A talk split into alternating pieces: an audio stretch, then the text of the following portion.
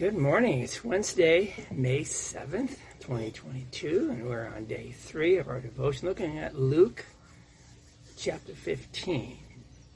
Yesterday, we ended with, with these, this thought. We said our society today is not at all that much different from those of, of previous ages.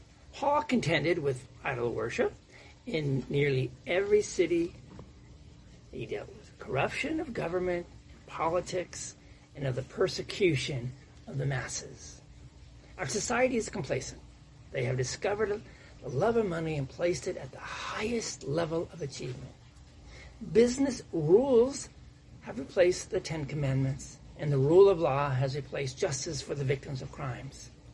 We have lost love for our fellow man and replaced it with the attitude, what's in it for me? Well, I hope yesterday you, you, you pondered that a little bit. What's in it uh, for me? I did hear from a couple of you. Uh, and thank you for uh, sharing your thoughts with me. So, Paul, as we continue, was able to preach the gospel in a world that was that was allowed to kill those in unacceptable religions. We have the rule of law limiting our religious freedom.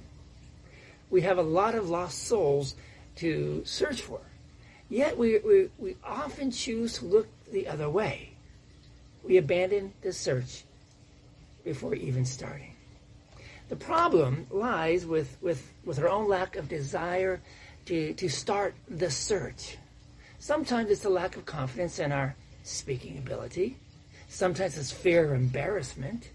Rarely is it a lack of opportunity.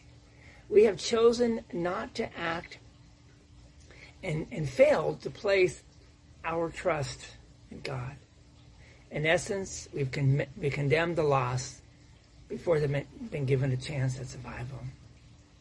Just as in the book of Acts, the 10th chapter, the Holy Spirit will fall on those who hear the word. It is through the Spirit that all are saved and come to the glory of the Lord. Our own actions will be led by the Holy Spirit if we allow Him the opportunity to speak through us, through you, through me. There are souls in this world who do not know that they are lost. They have not found Christ in the world, and they do not know the love of God.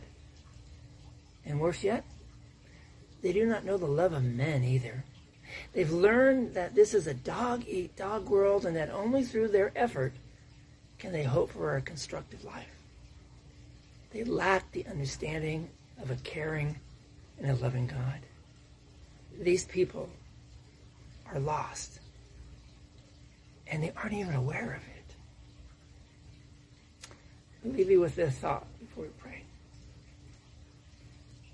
But who are these lost people? Pray with me. Lord, forgive me. Forgive us for the times we haven't listened to you, the times that we've let the lost just walk by and have done nothing. Forgive us, Lord. Forgive me. Allow us all, including me, to be filled with your Spirit so that we will know who the lost are. Amen. Who are these lost people? Question for the day. Ponder it. Give thought to it. Ponder yourself. Give thought to that. Talk about it with somebody else. Drop a note to somebody. Give somebody a phone call. Ask someone on the street. Send me a note. Anything. As you ponder that who are these lost people who aren't even aware of it? Go in peace. Serve the Lord. We'll see you all in the morning. God bless.